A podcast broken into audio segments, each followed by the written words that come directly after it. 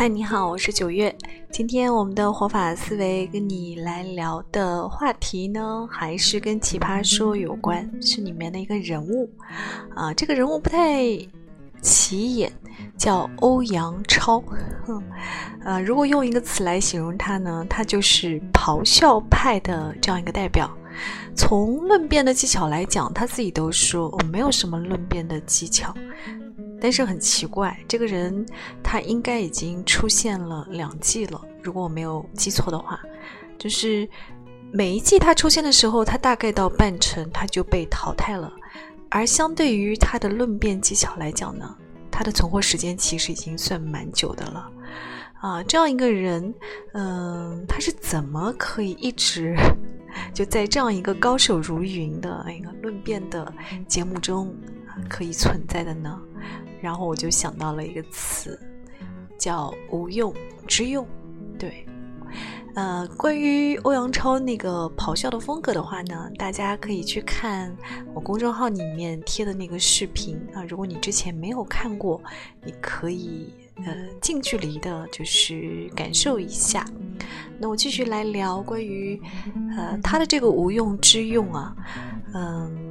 无用之用这个词是出自于庄子的这样一个说法。庄子，呃，曾经说过，就是有一种树木，呃，它看上去没有用，呃，它既不能做木杖，也不可以呢，呃，就是做棺材，然后也不能够就是。被别人砍下来，然后做房梁之类的，就是完全没有用。可是这样的树木呢，它往往比桑树啊、柏树存活时间反而更久。为什么呢？因为就是它没有用嘛，所以就没有人想到去砍它，所以它反而能够活得很好。那庄子的这个无用之用是什么意思呢？实际上就是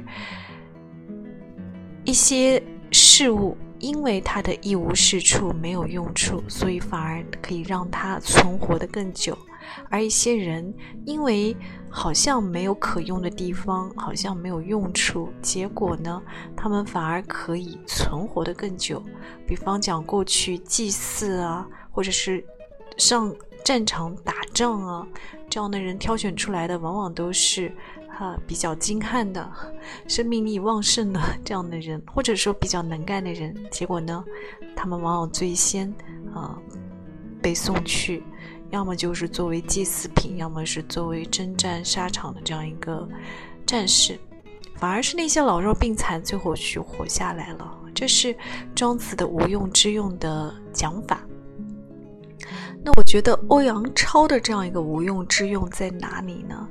啊，从论辩的这个奇葩说的这样一个赛场来讲呢，呃，他的这个论辩的风格，就是每次遇到事情都用咆哮式的非常搞笑的方式去演说的这样一种风格，其实对论辩的本身是没有用处的。可是。呃，对于他个人来讲，确实很有用的。为什么呢？因为，因为这样一个独树一帜的、没有人效仿的风格，可以使他本人在这个赛场上存活的时间啊，比其他一些相对来讲跟他水平差不多的选手，他反而能够存活的更久一点，在这个舞台上待的时间更久一点啊。所以从这个角度来讲，我觉得这是欧阳超的无用之用的。所在，可是他真的是没用吗？啊，我今天想了一下，我觉得也未必完全如此。呃，从论辩的这个角度来说呢，可能他的这种风格是没有用处的。可是从奇葩说整个赛场的这样一个角度来看，啊，这是一个包容奇葩的这样一个节目，所以它需要各种不同类型的人，各种不同的风格来。保持节目这样一个多元化受众的特点，所以我想这才是欧阳超可以留在这个节目中的原因。也就是说，他虽然不适合辩论，但是他很适合《奇葩说》这个栏目。所以说，这样一个无用之用又给了我一个怎样的启发呢？那我觉得无用之用其实并不是你真的一无是处，特别是在这样一个竞争化日益呃强烈的时代，不是说你真的一无是处了，你就反而可以获得更多，而是说你要保持你自身的一个特色，即便那个特色虽然很微弱，虽然在其他人眼中啊这根本不值得一提，甚至很多人觉得咆哮是一件非常搞笑的事情。就拿马景涛式的那样一种咆哮式的演绎琼瑶剧的那种演法，在现在的很多人看来，呃真的是非常搞笑。可是这也是你的特色，对不对？即便对他人而言没有用啊，或者他人很不屑，可是如果他真的是你的一个优势，而且你能做的比其他人更呃投入更好的话呢？我觉得。这个你就是你的无用之用了，就是你可以把这些看似没有用的用处形成你的一个特殊的标签，啊，你的一个个人的特色所在，在放在一个更宏大的一个视野中，一个更宏大的平台中，因为你的这个微弱的呃无用之用，同时也是你个人的一个特色，反而会被那个平台所接纳、所包容，这样。你的无用之用，其实就有了用武之地。啊，绕了半圈，可能你听得有点糊涂。其实我想说的就是，千万不要忽视你身上的那些别人看不上的特色和优点啊，你自己认为的优点吧。呃，保持那个你独一无二的特色，并且把它发扬光大。相信在。一个更大的一个平台和事业中，终有一天呢，它会因为你独一无二的那个独特性呢，所给你你想要的一席之地的。我非常相信这是一个个人特色和个人品质可以呃有影响力的时代，呃。欧阳超是这样一个例子。其实现实生活中，在一些小众的领域的一些有影响力的，在他那个范围内有影响力的人们，他们都有这样一个呃特色。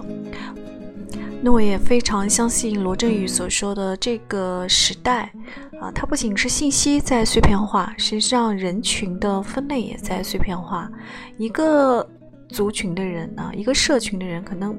不会理解另外一个社群的人啊为什么会那样啊？比如勇猛精进的一批人，每天早起打卡的那批人，他就没有办法去理解那些天天刷抖音刷两三个小时的人。但是他们其实都在各自的世界安好，他们也在各自的世界有自己的偶像、网红都有，所以看似好像是两个并行的世界，但完全又不搭调的啊，都是存在于我们这个时代当中的。所以小众其实并不是一件呃可怕的事情，不要担心曲高和寡，因为你的特色、你的独一无二，最终会变成某种程度上的无用之用。